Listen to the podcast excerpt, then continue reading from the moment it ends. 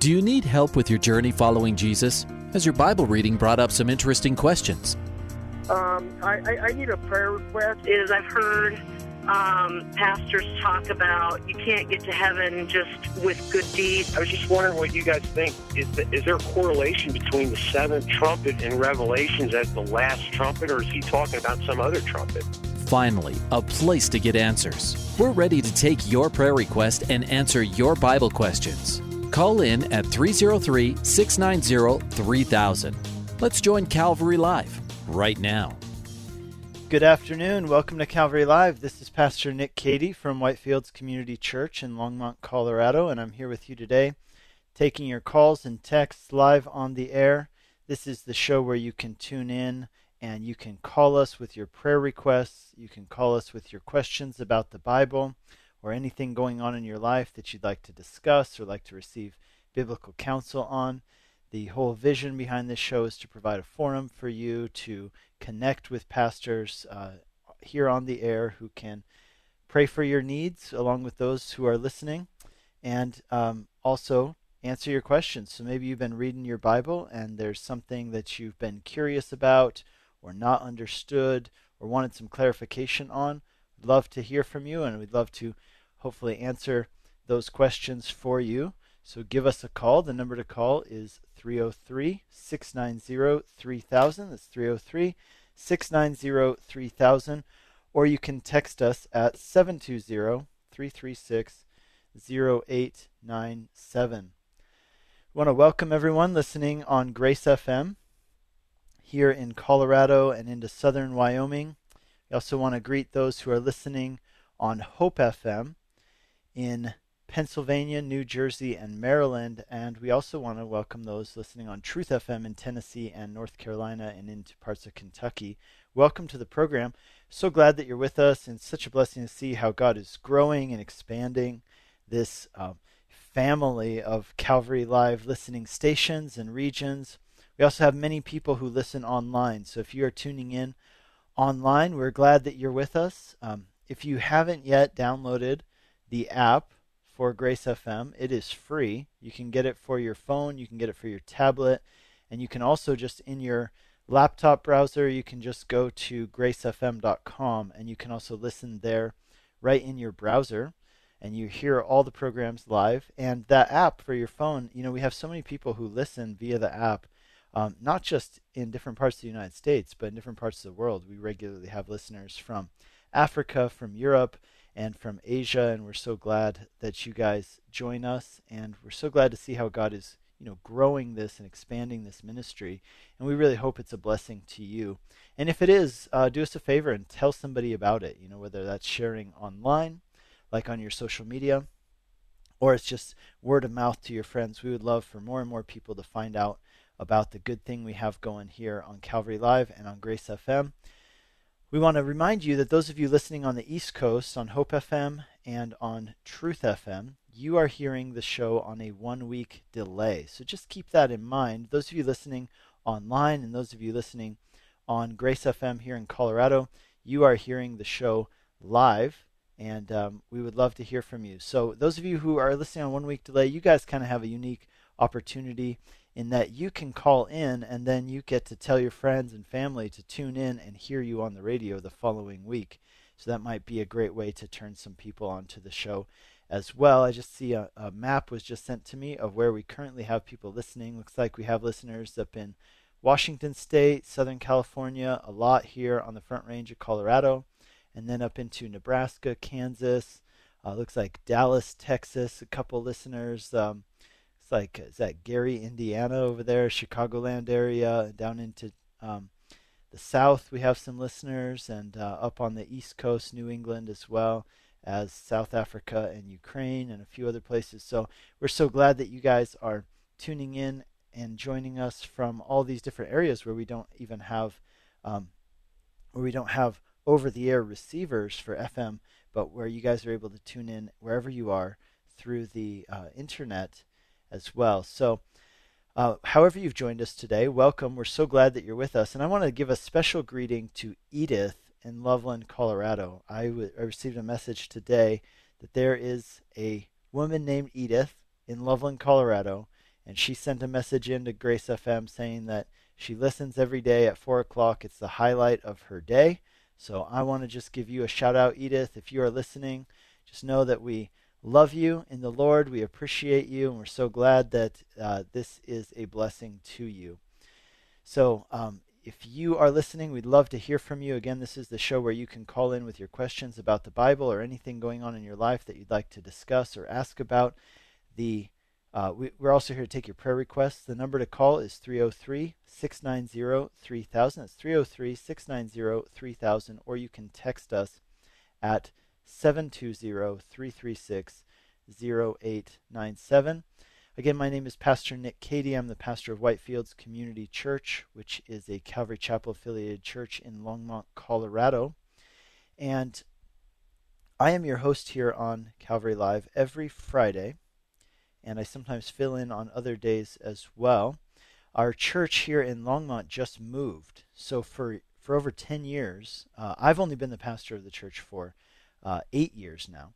But for ten, over ten years, the church had been meeting in the Saint Vrain Memorial Building right in downtown Longmont. So, you know, it's part of my normal spiel to tell you guys where our church meets and all that. But our church has moved. We just moved like um, two weeks ago. And we have not been able to have services yet in our new facility. But when we are, I'm going to invite all you guys to come and check it out because it's awesome. It's amazing. We've been praying that God would open a door for a long time, and he did. And um, we're excited to be in there. We're just kind of chomping at the bit to say, you know, when can we pack this place out and fill it with people? It's a twenty-four thousand square foot building. We have offices for all of our ministries. We have great spaces for our kids, uh, the kids, and we have a great big youth room where the youth can do worship and and do that. And then of course we've got a great sanctuary and like a cafe area as well. We'd love for you guys to see it, and hopefully that'll be soon. But in the meantime, like many other churches, we are uh, doing our services online. And if you would like to worship with us, you know, the nice thing about this is that Um, you can worship with us. You know, if you miss the, the live version of the service, you can actually catch it later on as well, because they're all archived on our YouTube channel and our Facebook channel. So if you would like to worship with us online, you can do that. Our website is whitefields church dot com. It's whitefields church dot com. And we have been uh, doing our services live on both our YouTube channel and on our Facebook page. So our YouTube channel is YouTube backslash Whitefields Church, and our Facebook is facebook dot com uh, backslash Whitefields Church. So it should be easy for you to find, but you can also just go to our website and click the links in there.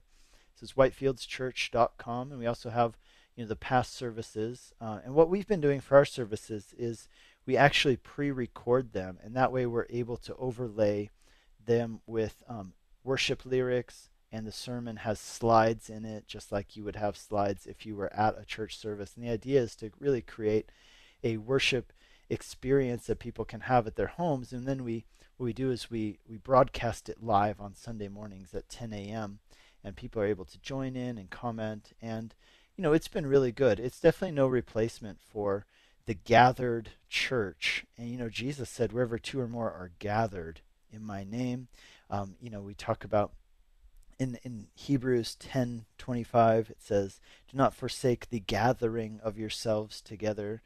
And, and so we see that as we are embodied people made in the image of God, God cares very much about the gathered church. And so this is um, not a replacement for that, but it is certainly nice to have in the meantime, and does give us a sense of connection. And, you know, as far as our church goes, we've just been continuing in the same um, in the same stream of of um, series that we had going before. And so we're in a series right now called By Faith, which we originally planned because of this unique season that we're in as a church, where we're walking by faith, taking a step of faith as a church to move into this new facility, of course, which comes with greater cost, et cetera, but which really raises the, the ceiling, raises the roof or, or the ceiling on what is possible, and creates a, a space that we can really grow in as a ministry and hopefully serve a lot more people.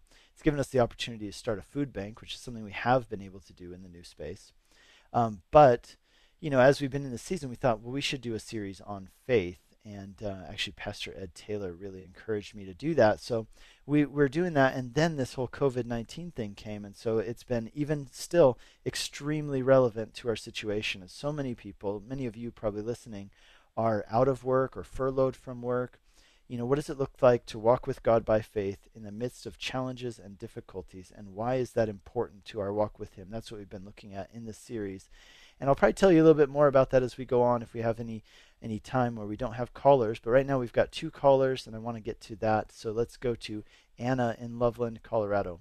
Hi, Anna. Welcome to the program. Hi. How are you doing? Doing great. Good. All right. So basically the story is um, I have a little sister, and a person um, sinned against her a while back. Um, and that kind of made me see the person who sinned against her in a, you know, in a low light. Um, and that person has since apologized to her, and everything's fine between them. But I realized that I've had this poor opinion of that person in my heart because of it. Um, and so I guess my question is, um, should I, is this between me and the Lord? Um, or should I come to that person and tell them how it felt? Um, I don't know them very well, but should I come to them and tell them how I felt um, and ask for forgiveness, if that makes sense? Yeah, so I think that depends on a few things. So it would be possible that um, while you have held on to some sort of resentment or negative feelings and unforgiveness at some point in your heart towards this person, that they are completely oblivious to it. And if that's the case, then I would say that this is between you and the Lord, and I would say keep it there. Because otherwise you're you're stirring up something, I think, that's unnecessary. But if, on the other hand, you think this person probably, you know, felt your resentment toward them and, you know, felt that your dislike towards them, at least for that time, then I think that that would be appropriate. And uh, I remember a few years ago, well, this is many years ago now, it's probably, gosh, fifteen years ago, I had someone come up to me and tell me um, that she had been mad at me, or like angry and, and holding on to resentment for several years at that point. And, you know, my only thought was, wow, like, like I don't want to be insulting, and I didn't tell her this, but I hadn't even thought about her and the situation, or it hadn't even crossed my mind that she was upset. And I had not been living with, you know, any kind of bad feelings at all. And, and her resentment, you know, I would have never even known. If she would have just kind of let it go and dealt with it before the Lord, I wouldn't have ever known.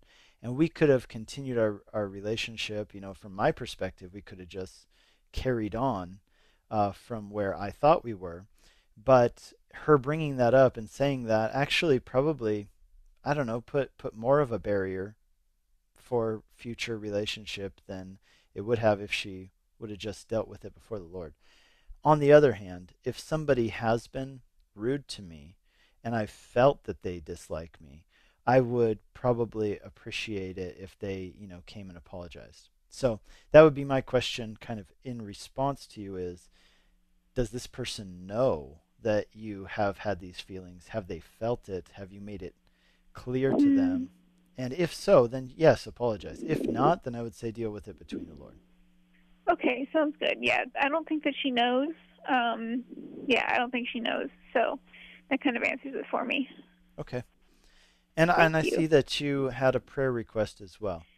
Yes, just a prayer request. I went out to Walmart today, and just how crazy it's been getting with this coronavirus. I just wanted to pray for the people who work at different places like that. Mm-hmm. Yeah, absolutely. Let's do that. Heavenly Father, uh, first of all, Lord, I pray for Anna, and I thank you for her heart, that she wants to be right with you, and she doesn't want to hold on to bitterness and unforgiveness. Um, Lord, just as she has been forgiven, uh, she wants to forgive, and I, I thank you for that. I, I believe that your grace, that is an evidence of your grace at work in her heart, and so, Lord, thank you for that. Um, Lord, I also pray that you would help her really to forgive this person, and if there has been any kind of problem between them, Lord, restore what has been broken, uh, even if it's only one-sided. And Lord, also I, I join with Anna in praying, and together as a community of listeners, Lord, we pray for those who are working in jobs that are essential right now, who don't have the um, opportunity to work from home, and who are really on the front lines, but also really doing things that are very helpful for us. So Lord, we pray for those who work at Walmart. We pray for those who work at King Supers and other grocery stores. Uh, Lord, we pray for those who are driving delivery trucks, and we thank you. In a way, Lord, they are doing your work because they're your tool, your instrument through which you are fulfilling our prayer to give us today our daily bread. And so, Lord, we pray that they would do their work with a sense, and uh, that they are doing this work unto you um, as service to other people. And, Lord, I pray that they would understand that they're being used by you in a great way in the world. And, Lord, we ask that you would protect them as they are showing up for work every day, that they would not be getting sick. And we pray that in Jesus' name. Amen. Amen. Thank you so much. God bless you, Anna. Thanks for calling in. Yep. Bye-bye. Bye-bye. Hey, you're listening to Calvary Live. This is Pastor Nick Cady from Whitefields Community Church in Longmont, Colorado. I'm with you today taking your calls and texts live on the air. The number to call is three oh three, six nine zero, three thousand. That's three oh three, six nine zero, three thousand. Or text us at seven two zero, three three six, zero eight nine seven. We have one open line. If you want to call in now would be a good time. Let's go to our next caller, Clarissa in Canyon City. Hi, Clarissa. Welcome to the program. Hi. Um, first, I'd like to thank you for being on the air. Um, if my son's listening, uh, hello, Mom. And, um, he's uh, kind of hooked up with listening to the radio in jail. And okay. So I'd like some prayer for him, uh, if he would. Yeah. Um, he's... He's really being discouraged, um, moving from rooms to rooms and new cellmates and things. Um, he is listening to the Lord, and I just time he finally gets it. Uh, a positive attitude, that he can memorize Scripture, stay focused on the Word and not the circumstances. Um, and he also has court coming up, and he has to do more time in another county. But one of the main... Um, goals in life for him is to get into rehab after jail and not probation, so that he can learn a new way of life once he gets out. And uh, it's a, a real hard, heavy thing on my heart, of course, for him to be a healthy person. You know, I know God's got, and I want him to know full well that if he keeps focused on, on the Lord and his promises and repentance, that he'll get through this. So... Okay.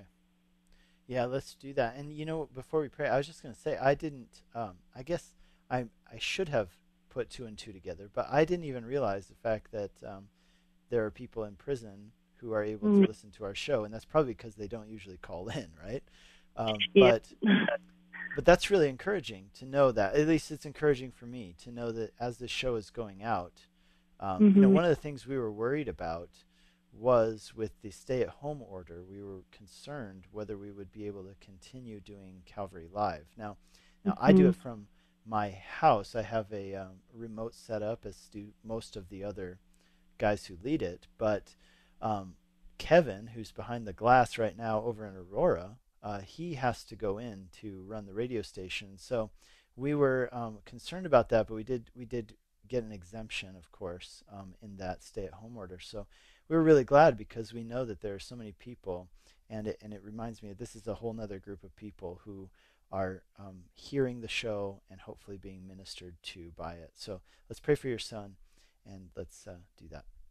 Heavenly Father, we pray for Clarissa, and we thank you, uh, Lord, that she is helping her son during this time, encouraging him in the ways of you, Lord. And we pray for her son as he is in uh, jail right now. Lord, we pray that he would be tuning in to not just the radio, but, Lord, tuning in to your Spirit. And, Lord, being led by you, being taught by your Spirit from the Word. Lord, we pray that uh, there, wherever he is in jail, Lord, that he would be going to Bible studies, Lord, that he would be growing, and that this would be a, not just a rehabilitation of, you know, behavior, but this would be just a reformation of the heart, Lord. This would be really a regenerating work and a renewal that you are doing in him, uh, really helping him to walk in the fullness of the new life that you have called us to uh, in Christ. So, Lord, I pray that by your Spirit and the power of your Spirit, you'd help him to put to death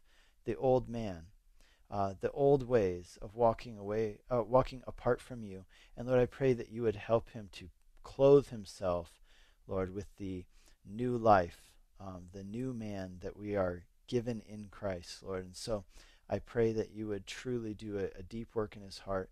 I pray that he would be healthy in every aspect of his being, body, mind, spirit. Lord, I just pray that you would do a great work in his life.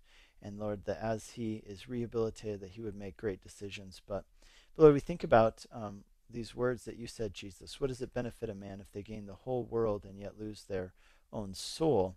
And Lord, what does it benefit someone if they get released from prison and yet lose their soul? We pray for Clarissa's son, Lord, that he would get both of those things, that he would be released at the right time, but his time in jail, you would have used it to do a deep work in his heart and a work of uh, helping him be a healthy, well person. We pray that in Jesus' name.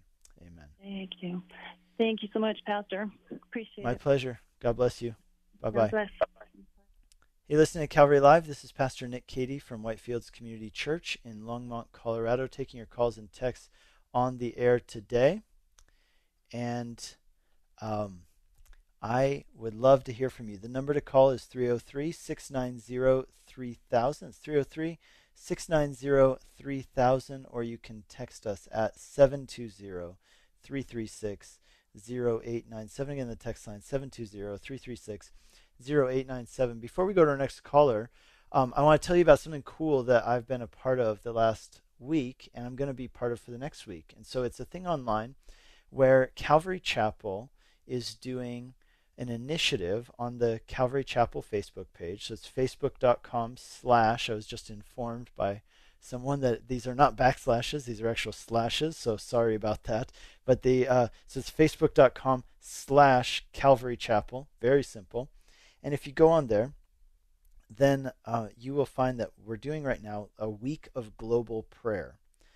And so the idea behind this is called Prayer Around the World. The idea is that every time slot in the twenty-four hour period will be filled by a uh, Calvary Global Network pastor or leader who is going, going live on Facebook on that page and leading prayer and taking prayer requests.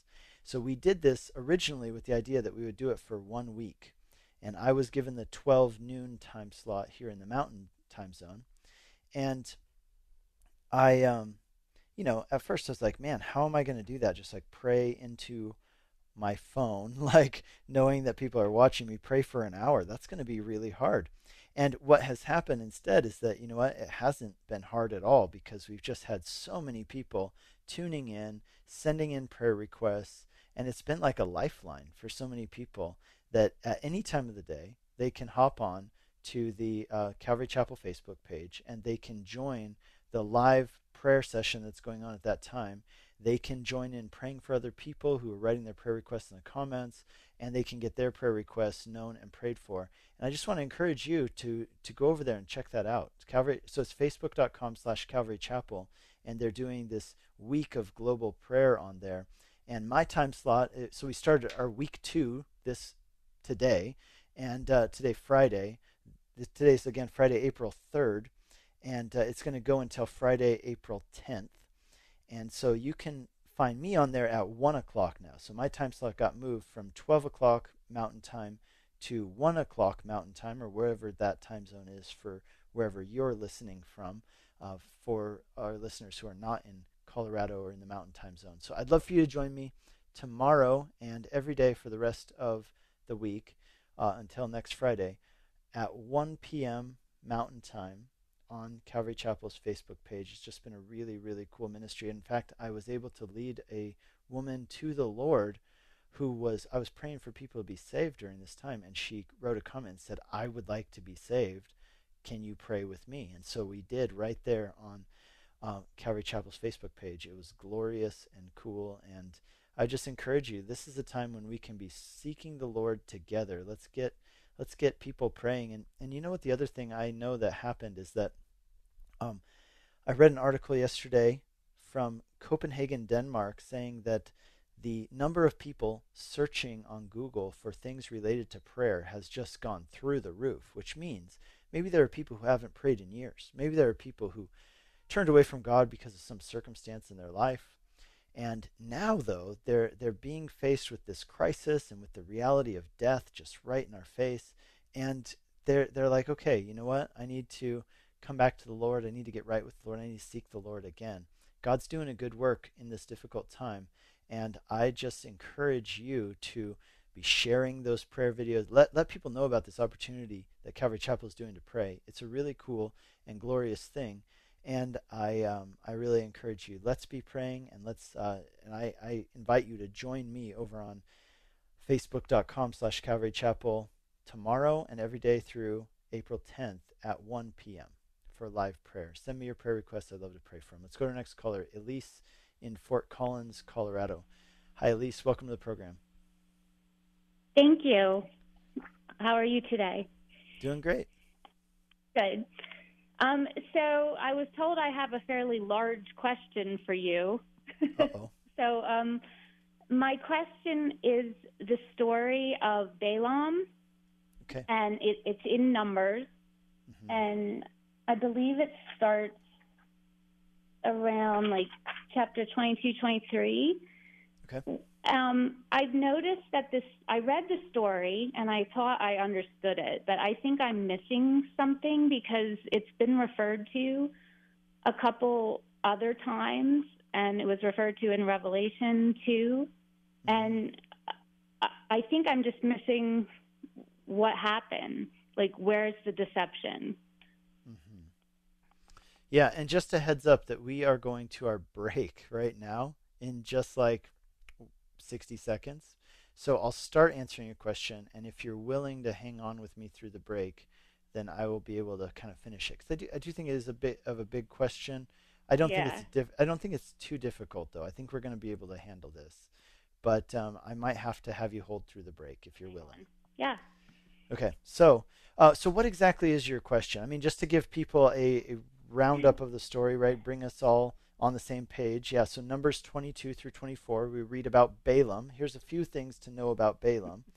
Okay. Is that Balak is the king of Moab. Now, who are who are the people of Moab? That's present-day Jordan. And the people who live there are called the Moabites. And they live to the north of a people called the Edomites. The Edomites were the descendants of... I'm sorry, I think the Edomites are actually in the north. The Moabites are in the south. I'll have to check on that, but... Um, either way, the Edomites are the descendants of Esau, right? Who kind of, you know, Esau and Jacob. So these are mm-hmm. sons of Isaac. So they're they're kind of like cousins of the uh, Jewish people, and yet they've they've kind of gone their own way. So the the Moabites, though, are a people who sometimes Israel fights with, and there were actually times when they didn't really fight with Moab very much, relative to the fact that Moab was always kind of right there on the other side of the Jordan. They didn't fight with them very much. There were at least two times, though, that they did. So so we've come up to our break, and I'm going to continue answering your question about Balaam when we get back. And uh, if you have a question you'd like to call in, give us a call, three oh three, six nine oh, three thousand, with your questions about the Bible and prayer requests. We'll be right back.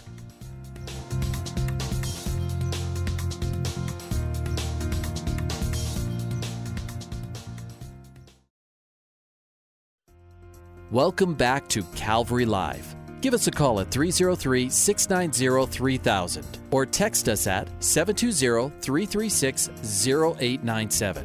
Let's join Calvary Live right now. Good afternoon. Welcome back to Calvary Live. My name is Pastor Nick Cady. I'm the pastor of Whitefields Community Church in Longmont, Colorado, and I'm here with you today uh, taking your calls, your texts, uh, your questions about the Bible, your prayer requests. I'd love to hear from you. Give me a call, three oh three, six nine oh, three thousand, or text us, seven two zero, three three six, zero eight nine seven. Hey, let's go back to our last caller, and we were talking about Balaam. So, Elise, you there? I'm here, yeah. Great. Okay, so we were just kind of given some, you know, basic information on the study, uh, or sorry, on the, the question of Balaam and who he is. Okay, so important to know. Moab right, which was a neighbor of Israel, kind of a rival, but they weren't like as uh, as much of like a hated rivalry as some of the other nations perhaps that Israel dealt with. It wasn't such a heated rivalry. Um, but you can see it was, even even in this whole Balaam story, it's almost like a little bit passive-aggressive the way that they go about doing things. Um, so there's this kind of maybe Cold War type status between these nations. Um, so Balaam is a prophet. Now this is what's interesting, right? So many, this seems kind of like, wow, this doesn't necessarily fit in my uh, grid for how things work, right? So Balaam is a prophet. He is a wicked prophet, but he's not a false prophet, which is, again, interesting. Um, he does hear from God, and God actually does give him some true prophecies to speak, and yet his heart is not right with God. And so here's what Balak, the king of Moab, kind of like hires Balaam, kind of like a mercenary uh, prophet, which is crazy that there even is such a thing. And so he hires him to go and speak uh, prophecies of curse, like cursing prophecies, over the nation of Israel. And so Balaam agrees to do this, and he goes there and he's trying to curse Israel, and every time he opens his mouth to pronounce a curse, God transforms that curse into a blessing. And God even tells Balaam, you may not put a curse on these people because they are blessed. And so what happens at the end of the story, Balaam ends up getting rebuked by his donkey, which is, you know, where the famous whole thing is like God even spoke through a donkey, right? Um, now, of course, that's not God's preferred way of speaking, but it means that, hey, God can speak through even a donkey, and that means that he could even speak through you. He could use a person like you or me as well, which is encouraging. Now, um, finally, what happens in the story, and I think this is a huge part of the message of the story, God will not curse his people. And yet Balaam fi- figures out, okay, God's not going to let me curse this people, or God will not curse his own people, but I can lead the people into folly and error where they will essentially bring a curse upon themselves through the repercussions of their actions. So if that makes sense, what he does is he that goes in and he gets the people of Israel to intermarry with um, pagan women, and those pagan women, not not that they're women, that is the issue, is that they're pagans. The people of Israel were forbidden from intermarrying with pagans, lest their hearts be drawn away from the Lord, lest they be unequally yoked. So they end up um, getting together, hooking up with these uh, pagan ladies, and many of their hearts are drawn away from the Lord, and in doing so, they essentially bring a curse upon themselves. So I think that one of the big, you know, there's a couple big takeaways from this. Uh, number one, there are people who can hear from God even if their hearts are not right with God. God can speak through people who are imperfect and who are even not right with him. Um, God can even speak through a donkey. Then we see, of course, this great lesson that God will not curse his people, and yet we can bring a curse upon ourselves through the repercussions of our actions. So what what questions do you have that I can answer from the story? Wow. um, I don't have any now. Okay. Thank you. That's... Um, It, it, was, it was a little confusing because of, I like the one you described it kind of like a passive-aggressive response. Like, that's, it's kind of sneaky, the whole story. And, yeah, I, I just, I've had, there, it's been coming up a lot in readings and things for me. So I felt like, and I wasn't understanding it, and I felt like God put it on my heart to try to understand it. Great. So I don't have any questions now. Now all the other chapters that have referenced it make sense. So cool. I, yeah. I, I appreciate it. Yeah, yeah, maybe maybe go back and read the story, you know, with some of these details in mind. And I think that, that maybe it'll bring even some more clarity. So I'm gonna read it right now. I have I have my Bible open. So thank awesome. you. You bet. Glad I could help. Okay, bye. All right, bye bye. Hey, you're listening to Calvary Live. This is Pastor Nick Cady from Whitefields Community Church in Longmont, Colorado, taking your calls and texts live on the air. This is the show where you can call in with your questions about the Bible and your prayer requests. We'd love to pray for you and talk with you and hopefully answer your questions. Give us a call, three oh three, six nine zero, three thousand. That's three oh three, six nine zero, three thousand. Or you can text us at seven two zero, three three six, zero eight nine seven. Let's go to Daisy in Longmont, Colorado. Hi, Daisy. Welcome to the program. Hi. Hi. What can I do for you? Um. So, so I have had um, problems with shoplifting, like um, here and there throughout like my teenage years, and then even like all throughout my adult years, and I'm going to be thirty-eight in a few days, so like uh I I um I was saved uh like two years ago, um and even after I got saved I was still shoplifting, and um up until like seven months ago, and um so I got right with God. Uh, you know, I, um,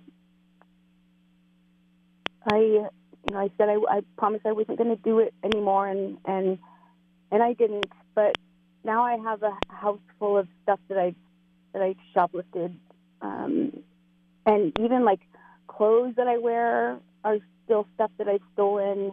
Um, I felt like, oh, okay, I'll just donate this stuff or give it to people that I know, and. And that will, you know, uh, then some good will come out of it. And uh, and now I'm realizing and looking at it, and I'm realizing that that was wrong. Like, for me to give it to them, I think that that is almost like that I think that them receiving it is actually maybe cursing them. Um, I know the only reference that I can find in the Bible besides the, the the guy at the very end um, uh, who Jesus took to paradise uh, with him, um, is the one that he forgave when the guy uh, gave everything back. But there's no way I could give everything back because it, it went on for so long from so many different places. Mm-hmm. And I've, uh, I just, I don't know what to do. Yeah. With it. Yeah, that's, that's tough. Here's, here's what a few things that I would tell you. I think that, um, it's good that you want to do something, because I think that repentance, true repentance, always results in actions. And um, I can understand why you would be so torn about this. I have a, a good friend in um, New Jersey, in Newark. And when he got saved, he had been selling drugs. And so he had, you know, like thirty thousand dollars uh, in money that he had made from doing drugs. And he He wanted to get rid of it. And so he ended up going and giving it to a church. You know, I think that that's an okay thing to do. And I'll tell you why. Is because, like you said, if, you, if you're at the place where you can't return it, I think, for, first of all, I think that if you can return things and uh, just apologize, and I think that's a very powerful testimony. And I think that most retailers would just happily receive it and not, uh, you know, try to get you in trouble. Uh, after that. But I think that if you're not able to do that, I think the best thing you can do is really just get rid of that stuff and and give it to people who are going to put it to use. And um, you know, one of the stories that comes to my mind is the story of um, oh, what's his name? Zacchaeus. Zacchaeus. Remember the story of Zacchaeus? He was a um, tax collector, and the story is that Uh, Jesus says to him, you know, hey, Zacchaeus, I'm going to come into your house today. And he doesn't really say much else to him. And then Zacchaeus, you know, he's so blown away. And he he's obviously, like, his ear is turned towards Jesus. He's climbing up in this tree so that he can hear and see Jesus. And then he has this this moment of repentance where he says, you know what, I've I've extorted money from people, and I gave that money back. And in some cases, I gave back more than what I had extorted from people. And Jesus says to him, truly salvation has come to this house today. Now, what does that mean? Does that mean that the guy is saved now because of giving money back? No, I don't think so. I think that he's referring to salvation in a temporal aspect. In other words, this person was in bondage to this thing, kind of like what you're describing, where it's like even after you were saved, there was this addiction almost to shoplifting. And he says that um, salvation, or I would put it this way, liberation, freedom from this bondage, this addiction, has come to this man's house today. So first of all, that's a sign that he truly is saved, but it's also uh, something that as he's giving those things away, he's he's letting go of that thing's control over him. And so I would just encourage you, I don't think that you're going to bring a curse on anybody by giving them those things. I think that God is able to even redeem that which has been bad in the past. So if the people or the retailers that you stole those things from are not able to receive them back, I would encourage you, donate them to a church, a ministry, whatever those items are, somebody who can put them to good, godly use in the life of somebody. And I believe that God will redeem, you know, even things that have been stolen uh, for his purposes and for his glory. And I think that there's there's a lot of good in that. And so I would I would just encourage you um, to do that. And I'm, I'm going to pray for you that this whole sense of guilt and the sense of shame would just be lifted from you. And I, I really hope that you have a real, tangible sense of God's love for you, of God's forgiveness, of God's acceptance for you in Christ, right? So he took the punishment, the shame as well, for the things that you have done, the things that I've done. He bore that on the cross so that when God looks at us, he could see us in Christ as blameless. And I, I really hope that you embrace that by faith, because it's true. You know, I um, when you talk about that story of the tax collector, that's the same example that I was that I was thinking of, of my for myself, is because I was watching The Passion of the Christ, and they talk uh, that story is in there, and I remember him saying, "I'm gonna uh, not just sell and sell half of my belongings and give that away. I'm gonna I'm gonna." So more than half of my belongings and give that to the poor." And um, and I thought to myself, you know, then there's not a, really a difference between, if his money was stolen, basically stolen money, so there's not much of a difference between stolen money and stolen things.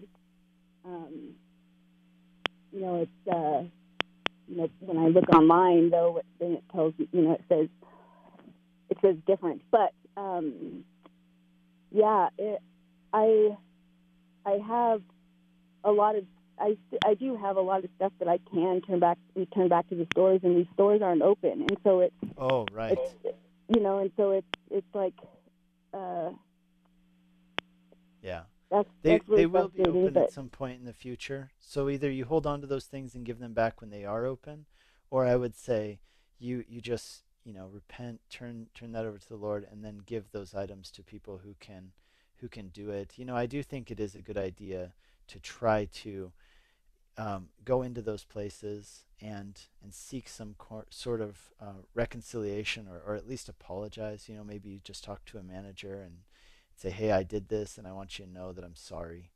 And uh, I, any any time that you can do that, I think that that's going to be really good, and also a really good testimony. Because if you walk in there and say, "Hey, I have given my life to Jesus, and now I need you to know that I've sinned in the past, and I'm not going to anymore," um, gosh, guess what? There's probably nobody else doing that, and that's, you know, they're going to remember that for the rest of their life, that that somebody walked into their store and said, "Hey, I gave my life to Jesus, and now I need to give you this stuff back." So very powerful uh, testimony that you could have. So I, I encourage you to do that, and just let's let the Lord lead you. But I don't think you need to be worried about um, cursing people. But I also think that, you know, you could uh, dedicate those things to the Lord, and he would redeem that. So let me pray for you. Heavenly Father, I pray for Daisy in, here in Longmont, and I pray, Lord, that you would bless her. I pray that, uh, thank you, Lord, that she's given her life to you, that she is asked, Lord, to be set free from these things which formerly held her in bondage, because she wants to serve you alone as Lord. And so, Lord, I pray that you would set her free from any sense of guilt, any sense of shame over her past life. And Lord, I pray you'd set her free from this addiction to um, shoplifting. And I pray, Lord, that really give her true freedom from that. Like Zacchaeus, she could, you know, have those words spoken of her, that truly salvation has come to this house today. And, and Lord, I pray you guide her in how to make right the things in the past, what to do with those items. And Lord, I pray that you would lead her, but it would just, as she's giving them back, they would just be such an honoring thing, even such a worshipful thing as she's following you and doing that uh, for your name's sake and letting other people see your light in her. I pray that you would get much glory. And Lord, I pray that she would just have a great sense of forgiveness, a great sense of love and grace as she does this. In Jesus' name, amen. Thank you, Nick. Um, can I just say one thing uh, in, um, about what the Holy Spirit did when I um, repented for shoplifting several months ago? Sure. Yeah, we've got two more callers, so uh, I okay, can give I'll you a couple minutes. Okay, I'll make it minutes. really yeah. fast. But the um, the night that I repented, Oh, I think we lost you, actually. Yeah, I think we lost you. I'm really sorry because I was looking forward to hearing that story. Um, Daisy, yeah, if you can call back, and I'm not sure if you have a microphone or something, but something's clicking on your phone. But if you call back and we have time, I'd love to get you back on. Uh, sorry that that cut out. And um, yeah, sorry about that. So let's go to our next caller, David in Denver, Colorado. Hi, David. Welcome to the program. Hi, Pastor hey. Nick. Thank you for having me. Yeah. What's up? Um, well, I, I basically just called for prayer for our uh, for my marriage and my family. Um, we're currently in a separation, mm-hmm. and um, I still want to be married, and I still want to have our family. Um, but my wife um, is severely conflicted, and I think she's uh, she, at times she demands. Uh, that we be divorced, and at times um, she's a lot more joyful. But um, I'm I'm focusing in, on the Ephesians five twenty-five that says, "Husbands, love your wives, just as Christ loved the church and gave Himself up for her." Um, that scripture to me, um, me uh, I'm interpreting it as um, you know, you should uh, give up yourself. Change your ways, you know, sacrifice for her and and uh, for the betterment of the of the uh, of the of the marriage. Um, but then part of me was looking at that scripture and saying, uh, do I actually um, give up the marriage? Like give himself up? Do I give up what I actually want? Because I'm the one who. More so wa- wants the marriage. She demands that she doesn't want the marriage. So do I give her what she wants, or do I continue to try to love and, and change? And, and I'm, you know, I'm basically trying to hold out as long as I can um, before there's, you know, any infidelity or anything like that. I don't think there has been. Um, yeah, but, kind of the um, question, like if you if you love, kind of if you love her, let her go type thing. Um, Yeah, so, you know, that whole idea of, you know, if you love her, let her go, I, I really don't think that that is a very biblical concept when it comes to marriage um, in the Bible, especially, you know, for Christians. I don't think that that is the case. Look, here's the deal, that uh, if she leaves you, Paul says in First Corinthians seven that if you have an unbelieving spouse and the unbelieving spouse abandons you or abandons the marriage, then let them go. Um, but I don't know if she's doing that. Like, I, I don't know, you know, if she's, if she's going to go and do that on her own, apart from you, then she's going to do it. Right. And if she doesn't, then you have to let her go. Um, at that point, I would say, you know, if she actually does it, then I think you have your answer very black and white. But until she does it, I think you also have a pretty straightforward response, which is, I agree with you, Ephesians five twenty-five, continue loving her, continue serving her. Um, like Jesus, you know, you think about like the story of Hosea marrying a woman who was um, a woman of adultery. He and at one point, and I believe it's uh, the beginning of the third chapter, right? He actually goes out and finds her in someone else's bed and brings her home. And uh, that's just so tragic. It's hard to even comprehend. It even says, like, I believe it says that he took his children with him to go and find her in the middle of the night, which is horrible. And yet, that's a picture of how God loves. So if you want to know how God loves a wife who doesn't love him back, uh, then read Hosea. But on the other hand, there is this sense of like, okay, at one point, if she abandons you and she moves on, and um, then I think you have your answer there as well. So I think it's it's pretty clear. Keep loving her. Keep advocating for and fighting for the marriage. I don't think that you should just let her go because uh, she keeps saying she wants it. If she wants it, then uh, she's going to have to do it because you're not going to help her, is what I would say. And uh, I'll just pray for you to do that. And, you know, a- until the marriage breathes its last breath, I would encourage you to continue advocating for it and keep fighting for it, because until that point, I believe that she's still your wife. So let me pray for you that uh, God would give you wisdom and strength, because I'm sorry, this is a this is a hard situation.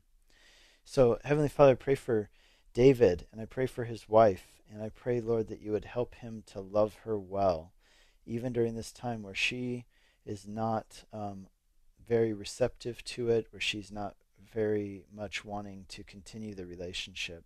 But we pray that you give him a lot of wisdom, discernment with how to love her in the right way during this time. And Lord, I pray for their marriage. I pray that we would be hearing from David in the near future, um, with him calling in and giving us a testimony of how you restored and saved their marriage and are doing a beautiful work in their hearts. So Lord, I pray for David, give him wisdom, give him strength, and, uh, and help him to love even when it's one-sided. And I pray that in Jesus' name. Amen. Amen. David, Thank God you, bless you. And, uh, and I do want to hear an update in the future, okay? I'll, I'll keep that in mind. I will. Thank you. Okay. All right. Bye-bye.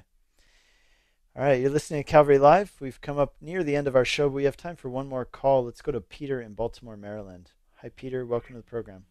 Hey, thanks. Hey, I just got a real quick question. It's an Old Testament question, and it's more from man's perspective, not God's, because, you know, I think God puts up with a lot of stuff that men do. Men do. But anyway, mm-hmm. So my quick question is, is about um, polygamy and concubines. And it seems like in the beginning, Genesis two eighteen, it was uh, singular when he says that, you know, that uh, it's not good that man's alone. He makes a helper suitable for him. And then Genesis two twenty-four is that man leaves his father and mother and cleaves to his wife, which is singular. But by the time you get to Genesis seventeen, it might be before that. But you have Abraham and Sarah, and um, it, it kind of, you know, he, I guess he, when he takes on the concubine, um, and then, you know, Jacob had four wives, and then King Solomon and King David. It just seems that I don't understand that, you know, the Ten Commandments say you should not commit adultery. And how did the Jew, the Jewish people, you know, the leadership, I guess, um, get around having multiple wives and concubines? Yeah, so the way they got around it was just that they were following the custom of their time rather than following the principle which God had given them. And I mean, that is universally applicable to all times in history, right? That that is something, well, you know, this is what everybody's doing. And, well, you know, God didn't specifically say you can't have multiple wives. Now, here's the thing. Um, people have asked this a lot, you know, uh, does the Bible ever actually prohibit polygamy? Or how about this one? Does the Bible ever actually prohibit sex before marriage?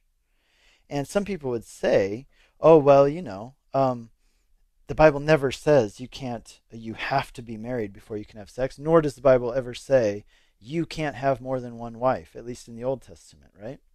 Well, okay, you got to understand something about the Bible, that the Bible doesn't only teach um, things and moral moral principles through what it says expressly, do this, don't do that. Much of the Bible is teaching us these things through stories and through implications, right, that we are able to derive from the stories. So let me give you a few examples. You're absolutely right, by the way, that a principle is given in Genesis chapter one and in chapter two about a man leaving, you know, about marriage, first of all, about the purpose of marriage, about the design for marriage, and then um, it goes on. And so what we see also from, from the Bible is that every example of plural marriage or polygamy ends in disaster. There's never a good example, right? So look at Abraham. How did that turn out for him? It was a disaster. Then his son marries two women. Or sorry, his son marries one woman. His grandson, Jacob, marries two women. How did that turn out? Awful, terrible. It resulted in so many bad things. Uh, everybody gets hurt in the situation. Rebecca's hurt. Leah's hurt. The children are hurt. Everybody, right? So it's bad for everybody. Then you go on and you read things like in First Kings eleven, where it says, he had seven hundred wives, princesses, and three hundred concubines, and his wives turned away his heart. Okay, that's Solomon, right? He, he had all these wives, but was it okay? Well, clearly the Bible says it was not okay. Uh, first of all, it was not according to God's design. He's following the custom of the ancient world rather than following God's prescription, and it leads to disaster in his life and, of course, in the lives of so many other people. And then you go into the New Testament and you see that you can't not be a leader in God's church if you have more than one wife, right? And then, you know, you get into all these things. And so, you know, sometimes if you're if you're always looking for things, which I, I don't think that you are, by the way, as a listener. I'm just saying in general, if you're always looking for, well, the Bible, well, technically, right, using anytime you hear yourself say that word, you're probably in weird ground, because anytime you're like, well, technically, the Bible doesn't say don't have multiple wives. What? Okay, clearly the Bible teaches in principle that multiple wives is not God's design, and it leads to tragedy and disaster. Therefore, don't do it.